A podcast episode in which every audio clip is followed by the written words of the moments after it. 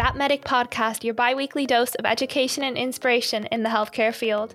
Hey everyone, I'm Simmer, a student at Harvard University. And I'm Daniela, a student at Oxford University.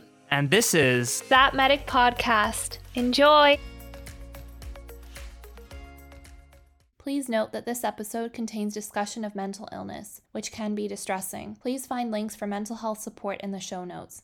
Please take care of yourselves. In this episode, I have the privilege of speaking to Dr. Ali, who experienced severe depression and psychosis during medical school. He started a blog, The Depressed Med Student, to share his experiences of mental illness and now gives talks to raise awareness. We discuss his journey and advice for medical students with mental illness and those close to them.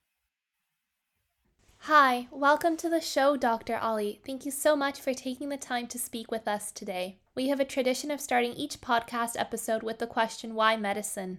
Well, first of all, thank you very much for having me. I think, in terms of why medicine, my journey into medicine, I think, stems from rather personal experiences. In that, unfortunately, as I was growing up, I had quite a close loved one who had cancer, another who sadly suffered from a stroke. I think it's never easy to deal with that stuff, but especially not as a child. And I think as a child, you end up feeling really helpless, quite confused about the situation as well. Despite all that negativity, I remember there being some positivity that I saw in the way in which doctors and indeed other healthcare professionals helped to alleviate some of those worries. And seeing the way in which doctors helped my family, it really inspired me in a way to want to help others in a similar way as well. And I think that that was my main motivation into medicine. And then in school, I found that I really enjoyed the science. So that coupled with the fact that I wanted to help people in this way is, I think, what really attracted me into medicine. I'm so sorry to hear that. It's inspiring that this drove you to pursue a career in medicine that is focused on helping others. Speaking of inspiration, what inspired you to start your blog, The Depressed Med Student?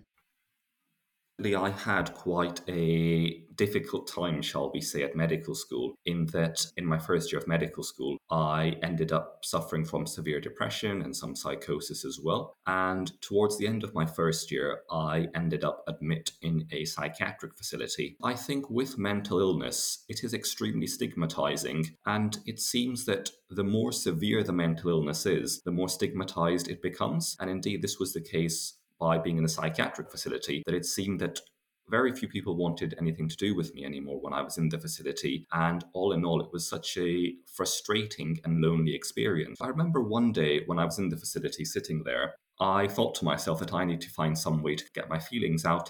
I think that's where I decided to start this blog and start the Twitter. I kind of did it in a way to went and rant, did it more for myself, I think, rather than thinking about sharing my story and potentially helping others. But I think that the longer I kept the blog and the Twitter account going and the healthier I became, the more I realized that people quite appreciated someone sharing their story and almost humanizing the condition. I think that's when I began to realize that this could well end up benefiting other people. And so I decided to keep it going, keep sharing my story, in the hope that it might end up benefiting others. I think initially it started off as a way for me to rant myself. Later on, it became something which people looked up to, which I'm really appreciative for. That's the story of how the blog kind of took off.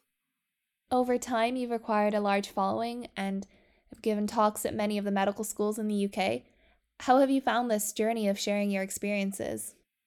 In terms of how I've found sharing my experiences, I'd say 90% of it has been really, really positive. Uh, 10% of it I found a bit difficult as well. And I think I'll talk about the difficult part first. What I found the hardest is having to deal with some of the negative comments that come from some people. Most of it is on the internet and people kind of say what they want on the internet. So most of it I'm able to ignore in that way. But I think the comments that do end up hurting me are the ones that come from doctors or other healthcare professionals. Sadly, had psychiatrists, surgeons, physicians, medics. Some of them have sadly sent some rather negative comments about my suitability to be a doctor. When you hear those comments from people who are in the same field as you, it really is quite difficult to deal with, I think, because they're more senior to you, obliged to listen to their opinion a bit more. And and that makes things a lot harder. And I think that I'm learning slowly to ignore that stuff because I think people often just want a reaction online. And if you don't give them that reaction, they just leave you alone really quickly, I think. That's the negative part. In terms of the positive part of it, I mean, I'm so grateful that some people have found it quite helpful, I think. I've had messages from other people, other medical students, or indeed other students from any course, saying that they might have suffered from a similar way and how I myself suffered and how they might have ended up feeling a bit less alone. And I think it really is humbling to receive messages like that because it makes me feel as though it maybe is having some benefit towards people. And I do remember just how alone I felt in my own experiences. And so to potentially make people not feel alone in that way, that's such a fantastic feeling, which I can't describe in words. That's amazing that you've been able to help so many students. What lessons have you learned about how to most effectively raise awareness? I think what I've learned is that people tend to remember stories and anecdotes a lot more than simply just facts about mental illness. And I think I learned this myself as well when I was in the psychiatric facility. For example, when I was there, there was a surgeon who was also admitted in the facility with me at the same time. And I think hearing his story made me feel a lot less scared about suffering from mental illness as a medical student or as a doctor. And I think that by sharing our stories in this way, we can kind of humanize the condition of mental illness and make people realize that people who do suffer from this illness are also just human. Because I think lots of us forget that those with mental illnesses are people just like the rest of us. And so by sharing our stories in this way can humanize things and also make people feel a lot less alone when they're suffering in a similar way as well. I think it's so important for people to feel less alone. How do you think those close to a medical student with a mental illness can best support them?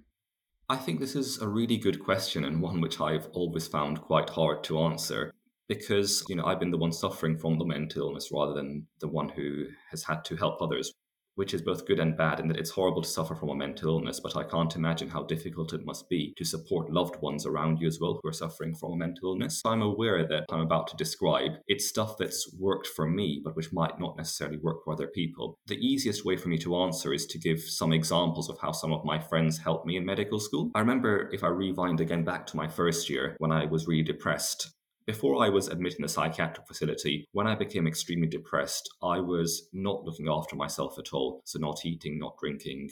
I had a friend in medical school who realized this, and what she would do was that in between every lecture she had, she would quickly pop to the shop and get me something to eat, and then walk about 20 minutes to my accommodation just to give me that food, keep me company, make sure I wasn't feeling lonely. I think at the time I didn't really appreciate just how much she was trying to help me. I think given the state that I was in, I only really saw negativity in everything rather than seeing some of these positive examples. But now, in hindsight, thinking back to it a few years later, the amount of effort she made just to make sure I was okay, it's something which I'm going to be grateful to her for a long time for it's important to remember that when you are supporting a friend or a loved one with a mental illness, that they're not going to be the same person who you once knew, that they might well have some symptoms which make them seem a bit different. And I think, as hard as it is, it's important not to take that personally. It's not that person who is angry at you, but rather it's their illness, I think, in many ways. I think just realize that by just being there for people, just supporting them, making sure they have these really basic human needs like food, that will make a huge positive difference to them. Down the line, when they are hopefully feeling better, they really will appreciate that as well, in the same ways I appreciate my friend now. That was so kind of your friend to help you. Do you think there are other forms of support that maybe would have been helpful? For me, that was probably the main thing in just having company. And I think the flip side to that is I wish I didn't need to say this, but I think the flip side is that it's important for friends or loved ones to ensure that they uh, don't spread rumors about their friends who are suffering from mental illness as well. Because you could say it's either a good thing or a bad thing about mental illness, depending on your perspective. But one thing about mental illness is that it really does show you who your true friends are the whilst the vast majority of people were really supportive to me, I think, I think there were some friends who ended up taking my mental illness as a joke or use it for their own entertainment in many ways. I remember all the rumors and gossip that followed me in medical school. I remember how some people who were once so neutral towards me or even kind towards me treated me so differently later on when they found out that I'd been in a psychiatric facility. I think that it's important for people to not use other people's mental illness, entertain themselves, I guess, because it happens a lot, unfortunately, and it does end up harming people who suffer from the mental illness as well. I'm so sorry to hear that. That's terrible, especially from medical students and future doctors who we would really hope for and expect very different behavior from.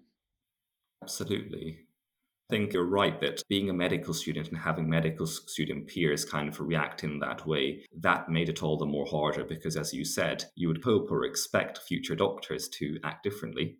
How do you think medical schools could better support students with mental illness? I think that medical schools do need to make it much easier for students to take time off without necessarily needing to repeat the whole year because that's another reason as to why I was quite scared to seek help initially as well, because I'm someone who didn't get into medical school the first time round, had to take a gap year and reapply. And I think for me, the thought of having to take another year out was quite scary because I already felt quite behind from my peers. And so the thought of my medical school kind of making me do that scared me a lot as well. We see doctors who are less than full time as well. And I think there should be some option for doing the same for medical students as well because I think not just from mental illness, but any illness really, lots of medical students might benefit from that, being able to take some time out of medical school, but then rejoining back where they left off without necessarily repeating the whole year. I think that could benefit the student themselves and also benefit future students from seeking help again, because they wouldn't have the fear of potentially being extremely behind their peers once again. Hopefully, there will be more flexibility in the future. Speaking of the future, what are your future plans for raising awareness and decreasing the stigma associated with mental illness in medical school and in the healthcare profession? First of all, I would like to keep continuing with some of these talks that I've been giving. I'm grateful that I've been invited to quite a few medical schools to go and speak. I'm also grateful that in general the response has been quite positive. And so I would quite like to go and continue these talks, continue humanizing the condition a bit more in that way, and essentially make medical students feel a bit more empowered to seek help when they feel as though they need it. So I think that's the first thing I would like to keep doing. Otherwise, I would quite like to work with a local medical school as well. That I'm so I'm currently working in Southampton, for example, and I'd quite like to work with the University of Southampton here, see if I could potentially be some form of tutor for medical students here, see if I can provide more personal help for students in that way. It's something which I am finding a bit difficult right now to give these talks and focus on the well-being stuff because I just qualified as a doctor literally a few months ago as well, and I'm still trying to work out how best to balance my time in that way. But hopefully, once I get into the groove of it a bit more, I would like to uh, work more closely with the medical school itself and support students in that way. I think finally, I've not actually written a blog post in quite a while either. I think the reason why is because number one, as I said, I've just qualified a few months ago, struggling to find the time. And number two, which is a bit more of a positive reason, I is I am feeling a lot better myself now. I tend to write in the blog whenever I'm feeling quite bad as a way to rant and a way to kind of get my feelings out there. But because I'm feeling a lot better, thankfully, I've not felt the need to do that. And so instead, what I'd like to do is to maybe empower other students as well who are suffering in a similar way to allow them to speak and to post stuff on my blog because I think that the more voices we have out there, the better it will be. Having just one voice, I think, will become quite repetitive eventually. And so having more students out there who are willing to speak up and share their experiences could also go a long way to supporting students. To wrap up, could you please share with us three pieces of advice for medical students with mental health conditions? This is another really good question because, again, I want to be very that the advice I give is stuff that worked for me and might not necessarily work for others, but I'll try to explain using my own examples. I think the very first piece of advice I'd give is to remember that you're not the only one who's suffering from mental illness, because I do remember when I myself initially started suffering from symptoms of depression, I did not seek any sort of help for it. I think the reason why is because everyone told me medical school is going to be really positive, everyone's going to have the best time of their lives. And so I thought to myself that I'm the only one who's not having the best time of my life. And I think it's important to remember that everyone who is suffering will probably be feeling in a similar way. And so no one ends up speaking about it. Because of this, it's important to remember that you're not the only one. That's completely okay to be suffering in this way, in that you're not alone. But then I think the second piece of advice I'd give, which follows on from that, is that whilst it is okay to realize that you're not alone, it is also important to seek help for it as well you are almost certainly going to find at least someone who is going to be there for you, who's going to be helpful towards you. And for me, that was my personal tutor. So if you do have any personal tutors or anyone, it's probably worth speaking to them about it and see if they can offer any support as well. And then I think the third piece of advice I'd give is to, I know it's really difficult, but to try to continue doing your hobbies as well. Because I do remember when I was initially suffering from lots of these symptoms of depression, I kind of isolated myself stopped doing my hobbies and that led to a huge vicious cycle, I think, in that my mood would be really low. I not do anything which I enjoyed. That would further exacerbate my low mood. And so I think that by doing the stuff that you enjoy, you end up preventing this vicious cycle from happening in the first place. And that can also go a long way, I think, into helping your mental health. And as I said, I know it's not easy when you're depressed the last thing you want to do is to get up and leave the house, even. But I think sometimes you do have to try to take that initial step and just go and do something you enjoy. Even if it does alleviate the low mood for just a few hours, it really can make a huge difference in the long term. Overall, I think number one, it's important to realize that you're not alone, that lots of people will be suffering the same way as you're suffering. I think number two, try to find someone who you feel comfortable sharing with and see if they can help you. And number three, try not to neglect the activities which you enjoy. Thank you so much for your advice and for being on the show. Thank you for having me. I really enjoyed it. Thank you so much for listening to this podcast episode. I hope you enjoyed it and learned something new.